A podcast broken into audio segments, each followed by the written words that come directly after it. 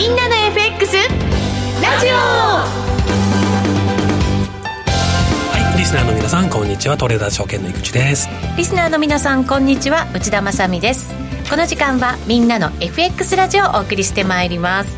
改めましてパーソナリティは現役為替ディーラーの井口さんです。よろしくお願いします。よろしくお願いします。今年1回目の放送。今年そうですね。1回目ということでね。はい。お正月も結構為替動きました、ね、いや動きましたね。波乱のスタートになったかなというふうに思っておりますが、そのあたりも少し後で、ね、はい、よろしくお願いいたします。それではメンバー紹介続けていきましょう。トレーダーズ証券 FX トレード応援団長小杉さんです、はい、今年もよろしくお願いします。お願いします。そして番組を盛り上げてくれる FX 女子愛坂美和ちゃんです。愛坂美和です。よろしくお願いしますしくお願いします。さあ1回目の放送ということでございますので、はい、楽しく進めていきたいなと思うんですが今日はですね特別に、まあ、新春スペシャルとでも言ってい。いでしょうか、はい。はい、この番組が終わってこの番組ね17時ちょうどに終わるんですけれども、うん、その30分間間を空けて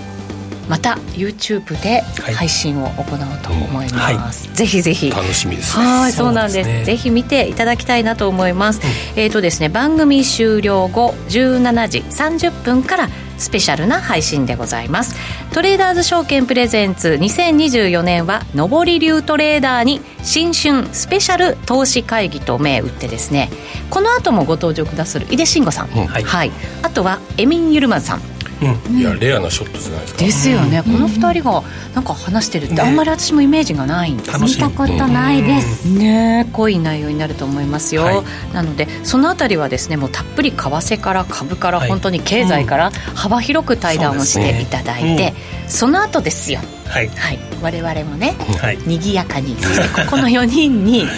岐阜ボーイさん加わります、すごいですね。うわって言いました。けどうわって言いましたけど。嵐が来るぞ。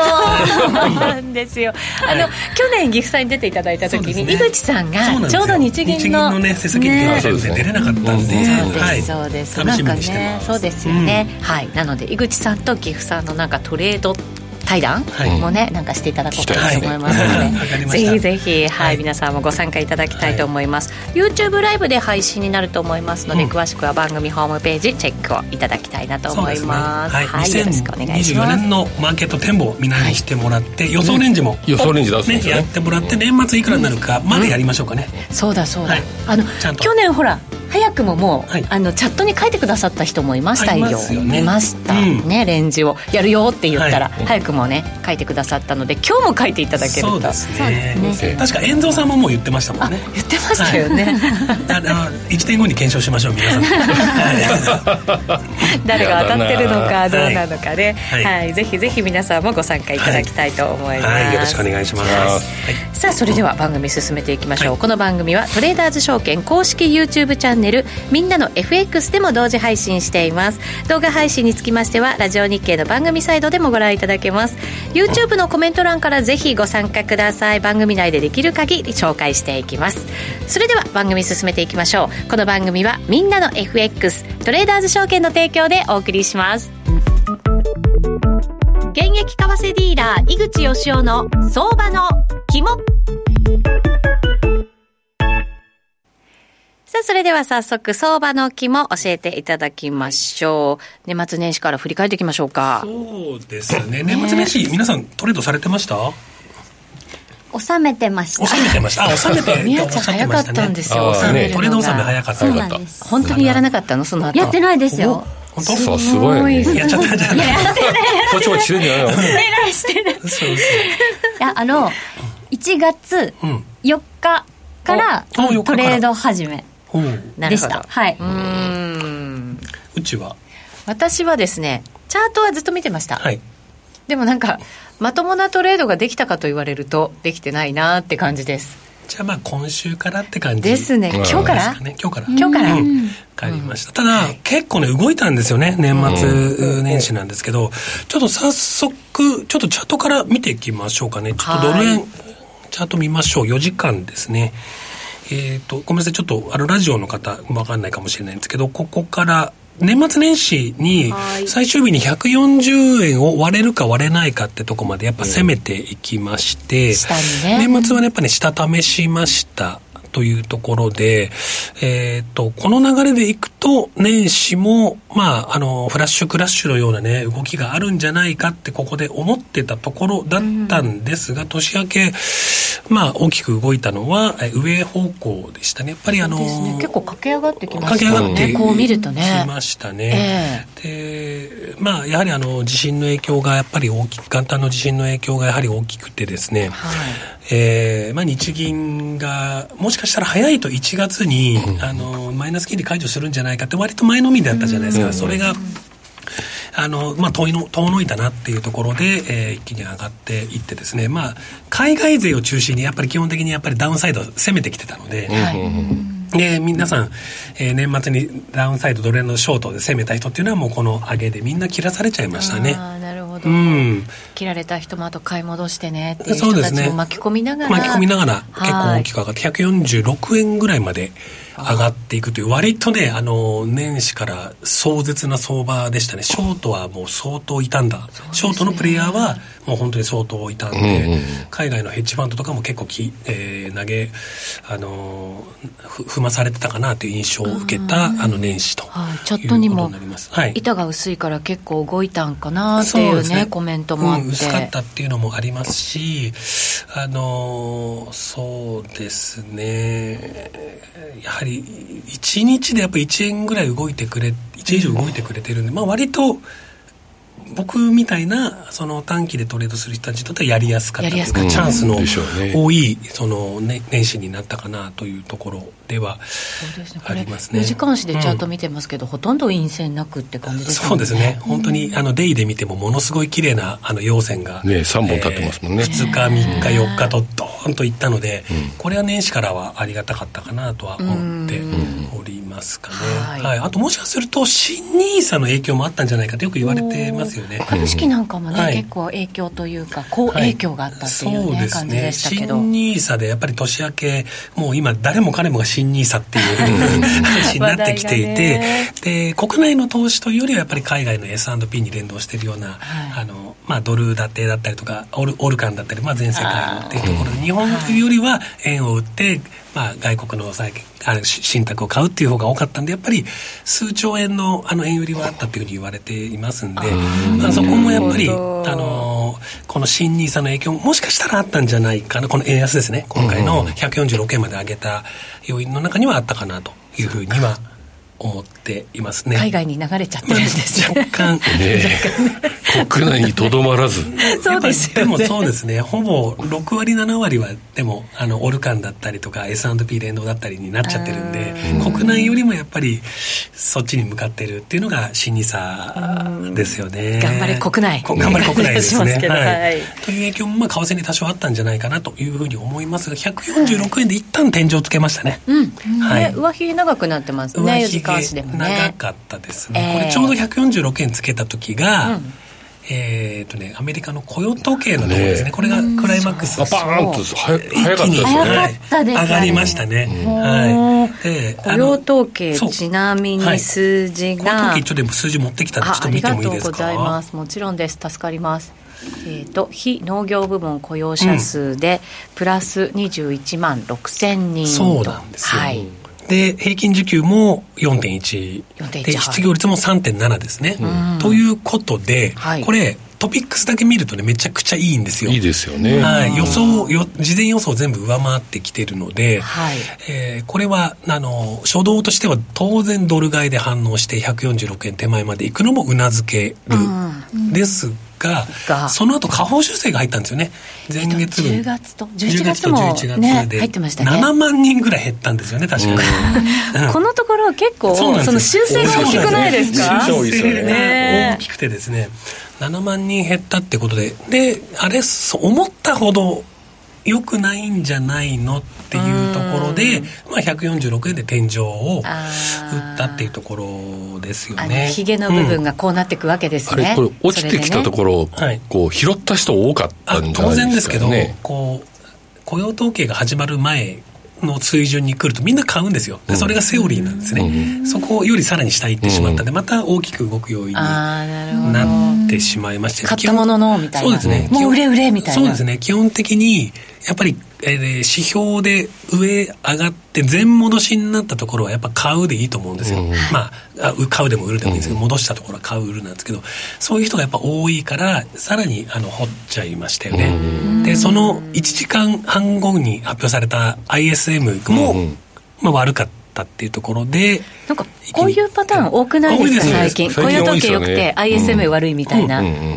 そのパターンがやっぱ動いてくれる結構動いてくれるんでそうかそうか。好き好きなパターンというかやっぱりあのみんなが買って大量にね買ってくれるポイントっていうのはやっぱり急所になるのでそういうあのマーケットになりましたよね、うん、で普通にこのヘッドラインだけ雇用統計見てたら絶対買うじゃないですか、ですよね。買うと思います、うんで、労働参加率は3年ぶりの悪化とか言って、なんか、よくよく見てみると、雇用統計そんなに良くなかったとは思うんだけども、そう、でもやっぱりヘッドラインで買うから、うん、やっぱりこうなるかなというところは、まああるかなと思います。しょうがないと思います。アルゴなんかもね、うん、巻き込みながらなんでしょうからね。当然ここは巻き込みながらになったんじゃないかなというふうには思っております。まあそういう意味で言うと、まあ年末本当に140円割れるかっていうちょっとダイナミックな動きがあって、それで年始また一気にもう本当にボラティリティで100ピップス200ピップス動くようなマーケット続いてくれてるんで、まあ、出だしとしては非常に、まあ、僕の個人的にはね あのいろんなことは知らないですけど、まあ、僕はあのボラティリティさえあればっていうタイプのあの人間なんであのボラは十分ですよね。だから本当に期待できるというか。あの期待したい年初になったかなというふうに思っております。そうです。でも、うん、ボラがあったら逆にそれをチャンスに変える人もいれば、うん、失敗にしちゃう人も多いじゃないですか。まあ、基本的にはボラティリティって、ね、あの一般の人だとなかなかついていけなかったりとか、はい、あの普段よりも大きい値動きになっちゃうとやられる方多いんで、うん、あのそこをどう味方につけるかっていうところがやっぱり大事なえ特に FX だとそうなんですよ。そうですよね。FX はもうこのボラをいかに味方につけるか。これもし、雇用統計すごい内容で発表されましたって井口さん、どうやって動くんですか？うおって「かいかいかいかい」とか行くんですか？あの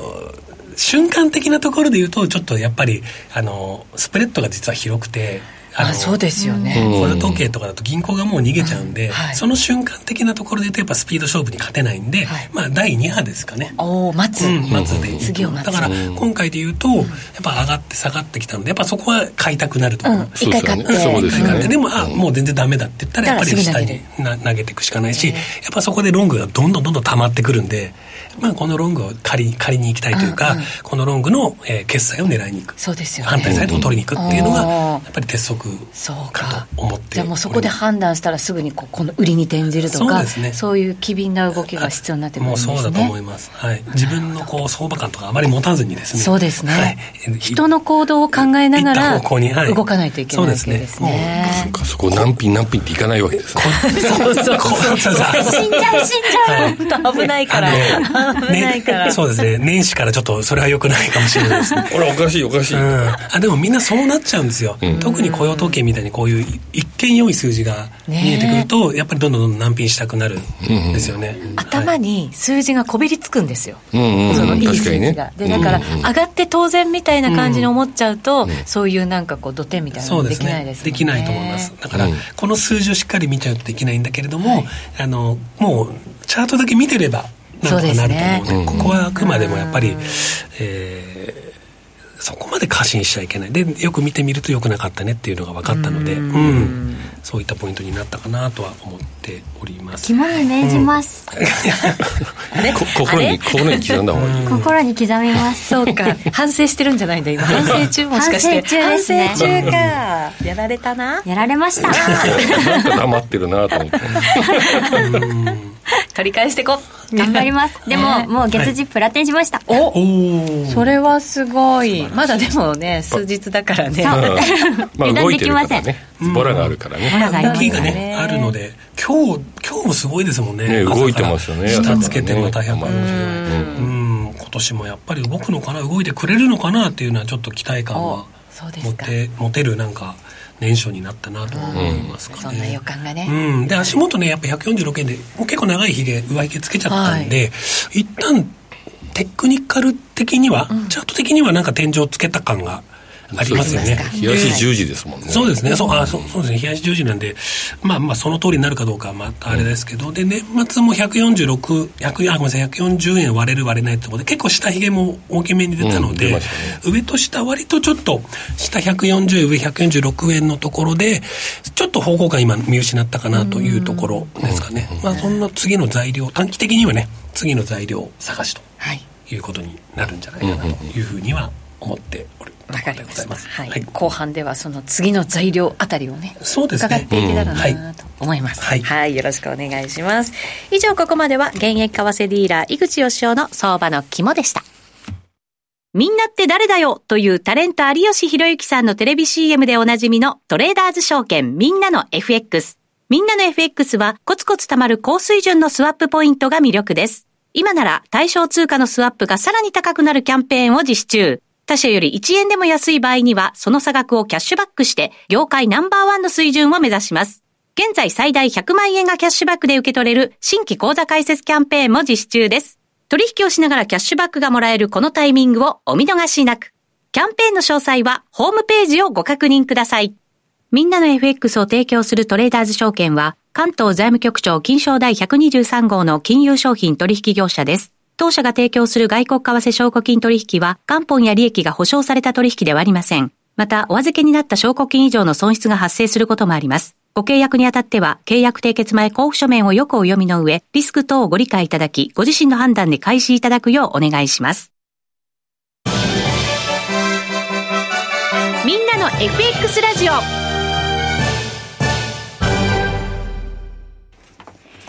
さあ、それでは、ここからは週替わりにゲストをお招きして、相場の見方、伺っていきます。今日のゲストは、日清基礎研究所、井出慎吾さんです。よろしくお願いします。よろしくお願いします。株は今日はね、まあ、一時すごい上がってましたけど、それでも上がってました、まあ、でもその上げ幅、ちょっと縮めたもののですよ、1%超える上げでしたから、まあまあまあ、いいスタートを切れてるんじゃないかなと思いますけど。そうですね、うん、あの去年7月につけたバブル崩壊後の高値を今日超えたんですよ、半年ぶりに、10円だけ、10円だけ、まあその10円だけでもね、意味はちゃんとあってね、うん、日本株は引き続き適正に評価されてるなっていう感じですよね。ね。鬼より怖い一問新年ってありますけど、ね、10円ならいいでしょ。いや、10円上がれば、事実としてね、上がったわけですから。ただね、今日やっぱり一時600円以上上がってたのに、結局380円高ぐらい戻押し戻されちゃったんですよね、利益確定売りが出てね。これやっぱりね、多分その投資家の皆さんが、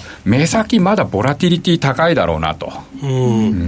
だから、まあ、ある程度上がったところでは早めに利益確定売りしておこうっていう人が多かったんでしょうね。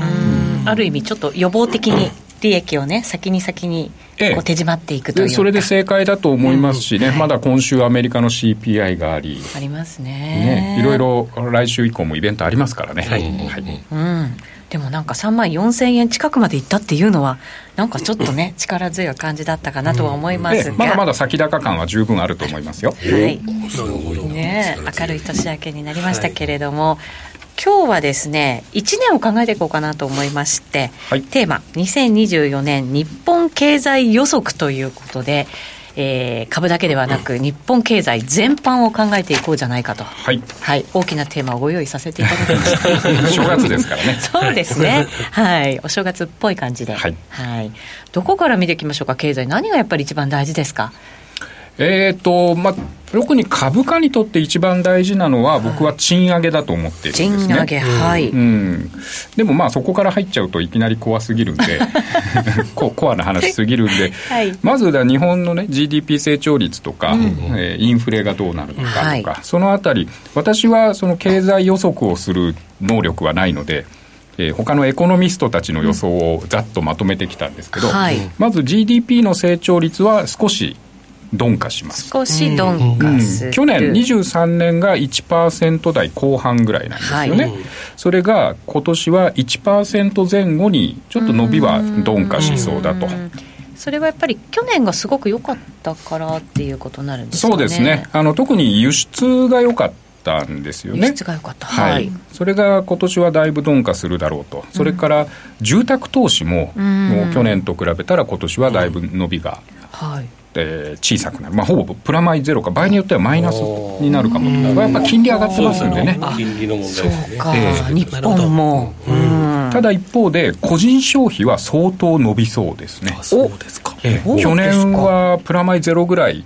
と見られているんですが、今年はね、1%台半ば、1.5ぐらいに増えそうだという予想になっている。やっぱりあのインフレがこの先少しずつ落ち着いていくだろうっていうことと、あとやっぱり賃上げがね、期待されていますので、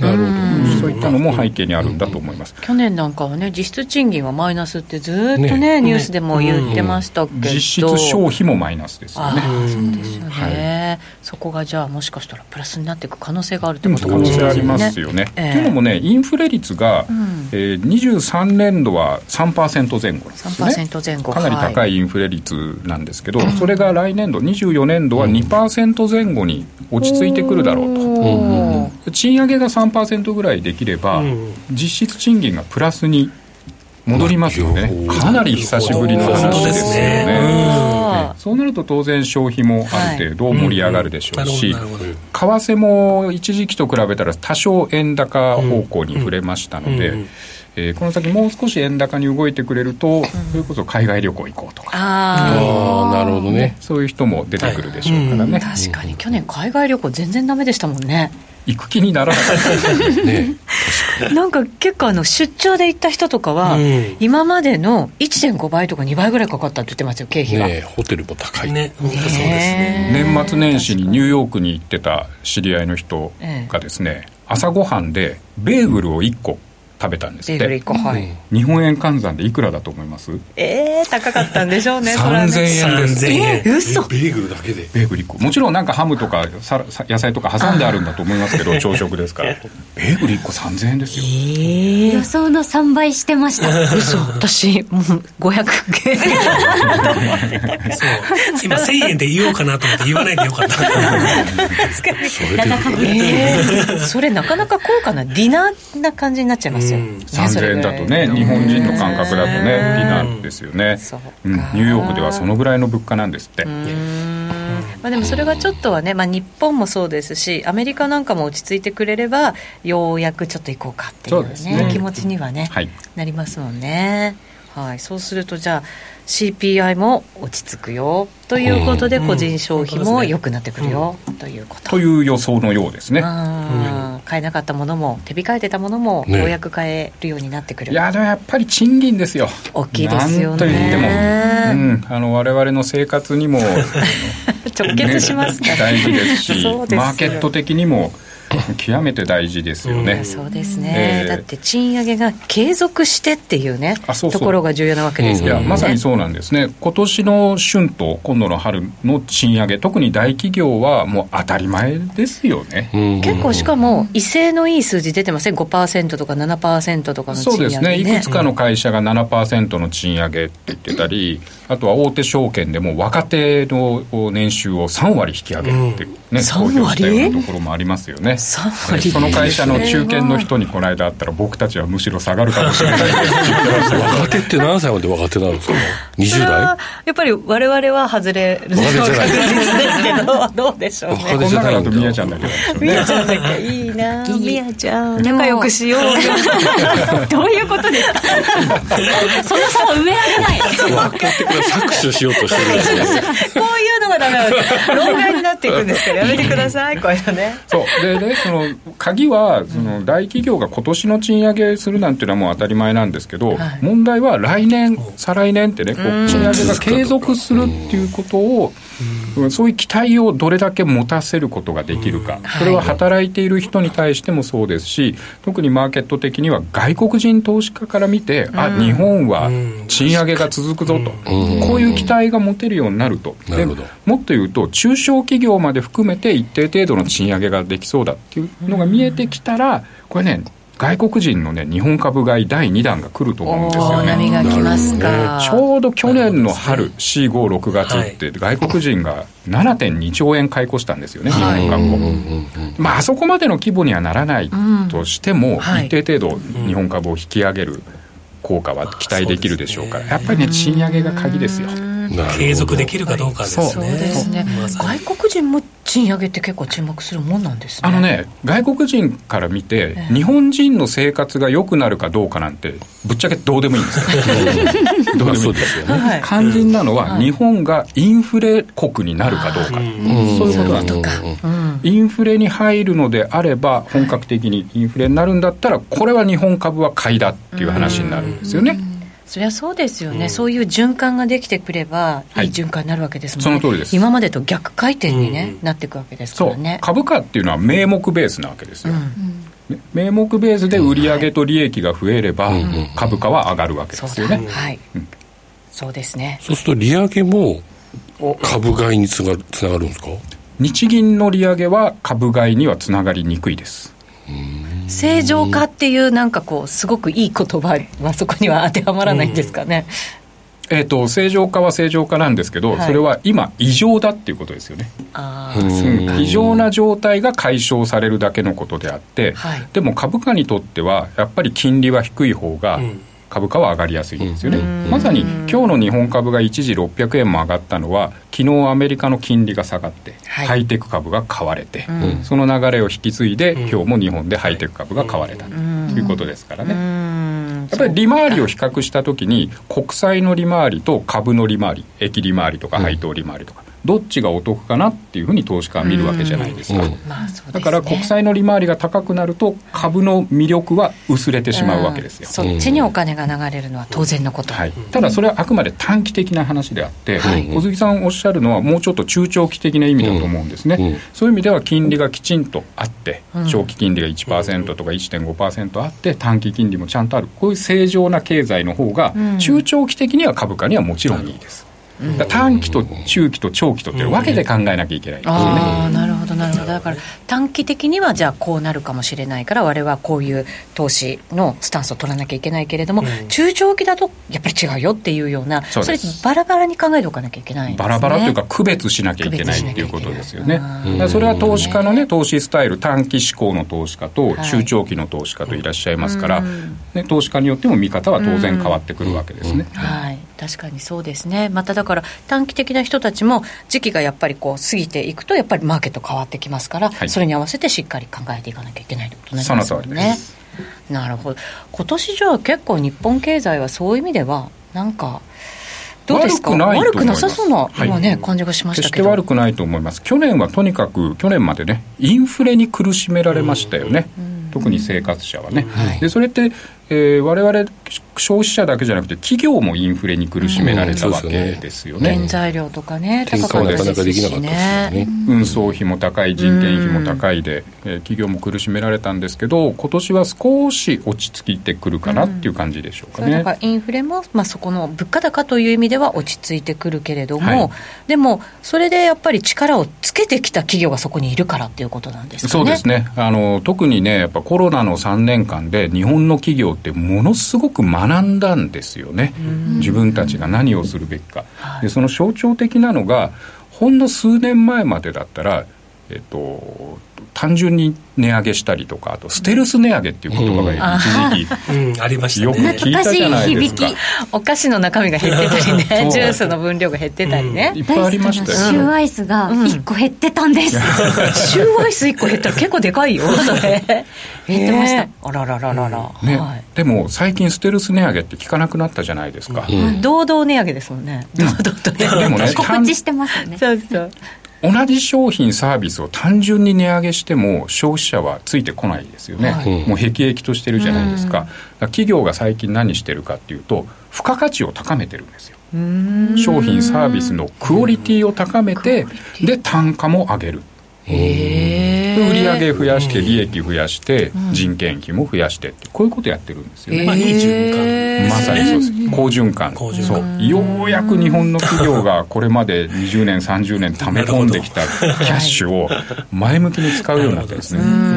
新しい商品作るには研究開発しなきゃいけない。設備投資しなきゃいけない。そのためにコマーシャル打ったりとかね、そういうお金の使い方をし始めましたね。攻めにちゃんと転じれ、はいているっていうことですね、うん、これは製造業だけではなくサービス業も含めて。ある意味なんか自信持ってる感じが出てきたのかもしれませんね企業としては。どうなんですか、ね、そういう部分もあるでしょうね、うん、あの値上げにこう腰が引けてたのが、はい、ちゃんときちんいいものを提供して値上げする分には、消費者は、まあ、受け入れてくれるんだとい。う自信を持ち始めたっていうのもあると思います。であとねやっぱ消費者側も値上げって嫌なことばかりじゃないんだなって。嫌だけど必要なんだなっていうふうに理解し始めた様子もあるんですよね。プラスそれが自分たちのお給料にもねつながってくるんだなっていう。自分の給料配偶者のお給料につながるわけだから、うん、値上げって消費者としては嫌だけれども、はい、労働者としては自分の会社が値上げしてくれないと困るよ、うん、こういうことを理解し始めてるさ、はい、そうですね。ある意味みんなでちゃんとなんかこう、うん。あの稼いで儲かっていこうよ。みんなで豊かになっていこうよっていうような気持ちになれた1年だったかもしれませんもんね、うん、だと思います。安日本がそういうマインドになってきたってことですよね。そうですね。マインドになってなかったですからね。完全にデフレマインドでしたから、うん、我々。安安い方がいいっていうね。そういうところの土台が出来上がった上での2024年ですもんね、そうなるとねやっぱね設備投資がね盛り上がり始めてるんですよね。あのー去年の春コペルニクス的転換みたいなことが起きたんですよ。コペルニクス的転換？聞いてないですなのでサービス業が設備投資を設備投資の計画をプラスにしたんです。あの日銀短観の中に設備投資今後どうしますかっていう質問があるんですね。で過去20年間えー、サービス業はもうずっと減らしますっていう計画だったのが年度初めの時点で。去年の春ね初めてプラスに転じたんですこれを僕はコペルニクス的転換と呼んでるんですけど、はい、製造業が設備投資増やすのはそれは当たり前として、サービス業ってこれまでもとにかくコストを下げてなんとか利益を確保するとい。うことをずっと続けてきたんですけどようやくね設備投資に踏み切った。それはやっぱりねサービスの質を高めなきゃいけない、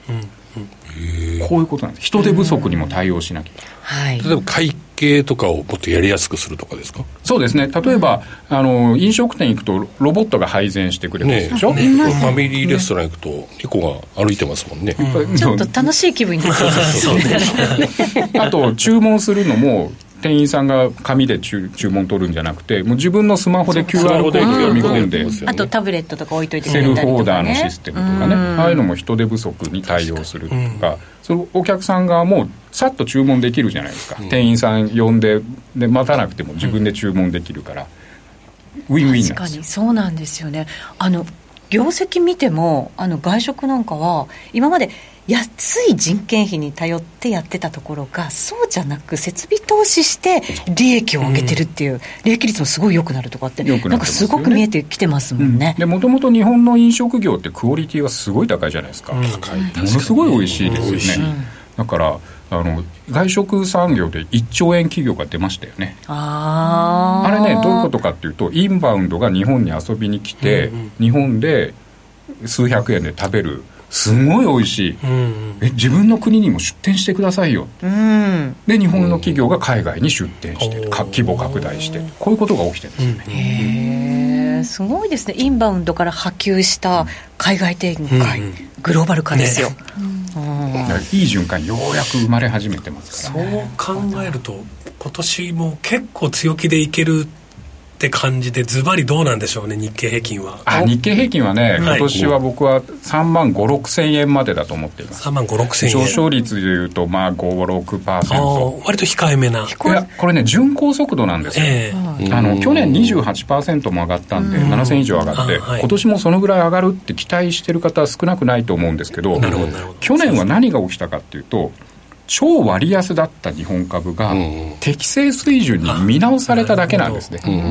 PER でいうと年初12倍だったんです。12倍はい。12倍。はい、それが15倍に適正水準に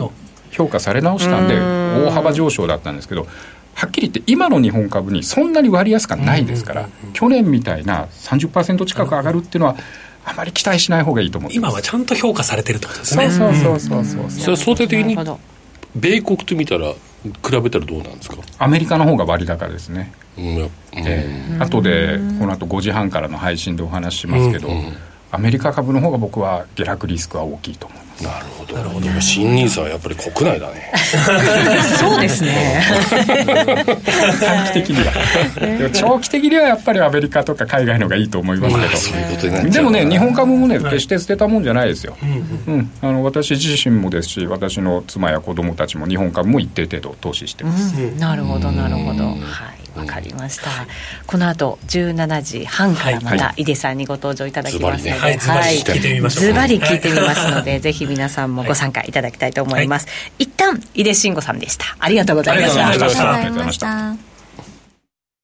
みんなって誰だよとい。うタレント有吉弘行さんのテレビ CM でおなじみのトレーダーズ証券。トレーダーズ証券では FX は初めてでちょっぴり不安とい。うお客様向けにぴったりなライト FX をご用意。ライト FX 専用通貨ペアではスプレッドもスワップポイントも通常より競争力の高い水準でご提供しています。現在、最大100万円がキャッシュバックで受け取れる新規口座開設キャンペーンも実施中です。取引をしながらキャッシュバックがもらえるこのタイミングをお見逃しなく。キャンペーンの詳細はホームページをご確認ください。みんなの FX とライト FX を提供するトレーダーズ証券は、関東財務局長金賞第123号の金融商品取引業者です。当社が提供する外国為替証拠金取引は元本や利益が保証された取引ではありません。また、お預けになった証拠金以上の損失が発生することもあります。ご契約にあたっては、契約締結前交付書面をよくお読みの上、リスク等をご理解いただき、ご自身の判断で開始いただくようお願いします。週刊 FX ストラテジーさあ、それではここからは、えー、井口さんに相場の戦略ですね、はい、投資戦略伺っていきたいと思います。そうですね、これから、えっ、と、そうですね、えっ、と、5時半からは、2024年のマーケットでもみんなで話していただきますので、うんはい、えー、取り急ぎは短期の足元のところ見ていきましょうかね。結構また144円台に乗ってきましたので。ね、本当に激しいですね。はい。うんでですね、まあちょっと今週の主なスケジュールからちょっと見ていきたいんですけど、はい、今週はですね、まあ先ほど、ヒデさんの方でも話ありましたけど、CPI がありますよっていうことで、アメリカの消費者物価指数ですね。結構いろんなところから出てくるんですね。そうそういう一週間なんですね。そういう一週間になる。あまあ、オーストラリア、はい、えー、アメリカ、中国っていうところですけど、まあやっぱりどっち、うん、どうしてもやっぱりメインは、アメリカの CPI ということになるかと思いまして、あの結構ね、揺れてるというか、あの、アメリカもね、その FRB とマーケットが全然噛み合ってないじゃないですか。そうした中で言うと、やっぱりこの CPI っていうのは割と、あの、シンプルに動くだろうなと思います。はい、うん雇用統計でもまあしっかり動きましたし、アメリカの経済指標みんな注目しているということになるかと思うので。FOMC の議事録発表されたじゃないですか、はい、あれは別に利上げが議論されたってことではなさそうでしたよね、ちょっとふんわりしてて、ね、ちょっと分からなかったですよね。そうですよね、なんか議論っていうと、うん、真剣に話し合ったってイメージを勝手に思ってたんですけど、うんはい。うんうん、決してそんなことはなかったないの、これ。ないの、これって感じですよね。はい、あのそういう意味で言うと、今日ちょっとこれ、今週のスケジュールには書いてないんですけど、明日かな、えっ、ー、と、ニューヨーク連銀のね、ウィリアムスさんっていう方が明日喋ると思うんですよ。うん、問題の、えー、あのそうそう問題のウィリアムズさん、問題の。あの去年ねパウエルさんが、えー、利下げ、えー、に舵を切ったっていう結構衝撃的な、あの発言があってそこをですね議論すらしてないって言ったのがそのニューヨークのウィリアムズさん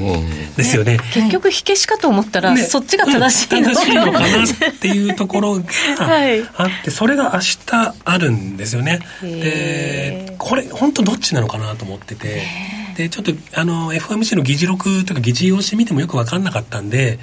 えー、明日のウィリアムスさん、割と注目度高いんじゃないかなと。思います。ドキドキする。で、ドキドキしますね。すウィリアムスさんが本当にパウエルさんと同じようなところで、まあ、あの、舵を切ってくれたらですね、はい、まあ相当あの利下げに向けて結構積極的なんだなってやっぱ思うじゃないですか、ね、であの発言の真意を思うにやっぱりもう一回否定してくるのかもしれないし、明日のウィリアムさん結構ドキドキします。します。うん。で、この、このボラティリティなんで、多分ウィリアムさんがある程度、タカ派としっかりしたコメント出すと多分ついてっても大丈夫だと思います。なるほど、うん、あのまたタカ派だと？タカ派まあもちろんタカ派だったらパウエルさんを否定してる感じなんで、まあ、金利が上がってドル上昇っていうシナリオですし、うん、えー、本当にパウエルさんと足並み揃えてしっかり利下げしていくみたいな、パウエルさんと同じだ議論もしたみたいな話になってくると当然ドル、あのもう一回140円目指すみたいな話になるんじゃないかなと思ってるので、ただえー、っとね何時でしょう？ちょっと調べてみてください、うん、ただまあ夜ですよ。またふんあそう夜です。ざっくり。ざっくり夜です。夜でしょう、すいません。ちょっと後であの皆さん調べておいてもらえたらなと思うんですけどただまあふんわりしちゃうとまたどっち行っていいか分かんないからやっぱり木曜日の CPI まで待ちましょうなのかちょっとあの分からないんですけれどもちょっと注目度はあのまあ注目度というか警戒度は上げといてもいいかなという気はしていますね。CPI もヨーロッパちょっとだけなんか上がってきてるね、うんうん、そうですね。ちょっとドキドキした感じ。になってきてるので。アメリカは順調にね、落ちてきましたからそうです、ね、それでちょっとなんとなくペースが変わったなってなるとまたこの反応もね、ね。また大きく変わってくるかと思いますんで、とにかく明日ウィリアムスさん明後日えー、米 CPI、はい、で週末になると選挙もあるんですよね。あります。注目です世界で本当一番にね本当そうですね。始まるわけですもんね。ここは本当にわからないですけど今ちょっと与党が優勢というふうになってるんでしたっけ？そうするとちょっとアメリカ寄りの、そうですね、アメリカ寄りになった時に中国としては割と強硬な姿勢を取っているじゃないですか。どういうコメントが出るかっていうことによると、はい、そのまあ、マーケットが冷えるなっていう気はしてまして、まあ、しかも土曜日なんで、えー、やっぱりどうしても月曜日のオープンって気になるところになってくるんでそういう意味で言うと、ねうん、全部受け止めることになりますもんね。そうするとやっぱり金、まあこれもちょっと短期のお話になっちゃうけど金曜日のポジション持ち越しっていうのは割と気をつけなきゃいけないんだろうな。確かに。確かにそうですね。レバレッジをかけたかけた上でですねあの大きいポジション持ち越すとまあ本当どっち転ぶか分かんないっていうリスクが、まあ一応あるので、あまあまあそのポジションの持ち越しはできればねしない方がいいんじゃないかなというふうには思っています。中国もねなんかね。大きい企業またなんかデフォルトしちゃったりしたでしょ？してます、ね、そうすると苦しい中だから、ね、苦し紛れに何やるかわからないっていうのって、なんとなくね警戒しておかなきゃいけないかなと思ったり、まあ、スタンスとか強気のスタンスというかその強いスタンスを、まあ、演出しに来るかもまあ、知れませんので、ちょっと注目度はやっぱり本当に、まあ、この本当に世界が注目している台湾の選挙、ここはかりちょっと見ておかなければいけないんだろうなとは思っておりますね。すね世界でスタートですよ、はい、選挙が。選挙の1年がね。で、まあ日本もやっぱり近いんで、やっぱりそのリスクオフの円買いあ円買いっていうそういうわけにもいかないでしょうからうんそのあたりも今までのルール通りにはいかないだろうなというところは考えておかなければいけないところですね。すね。なんだか強制的にお正月ムードからなんかこう現実に連れ戻される、感のある1週間になりそうですね、はい、やっと今週からはもう お正月気分もね、はい、ちょっと抜けてですね、まあ、トレードモードに入ろうかなというところですかね。そうですトレンドしっかり出る可能性もありますので、ね、はい、チャンス逃さないようにしっかりね、ね見ていっていただければと思います。では後ほどですね。はい、またね、うん、17時半から集合ということになりますので、ぜひ皆さん忘れないように、はい、集まっていただきたいと思います。この番組はみんなの FX、トレーダーズ証券の提供でお送りしました。それではリスナーの皆さん一旦ですよ。一旦お別れでございます、はい、さようなら。さようなら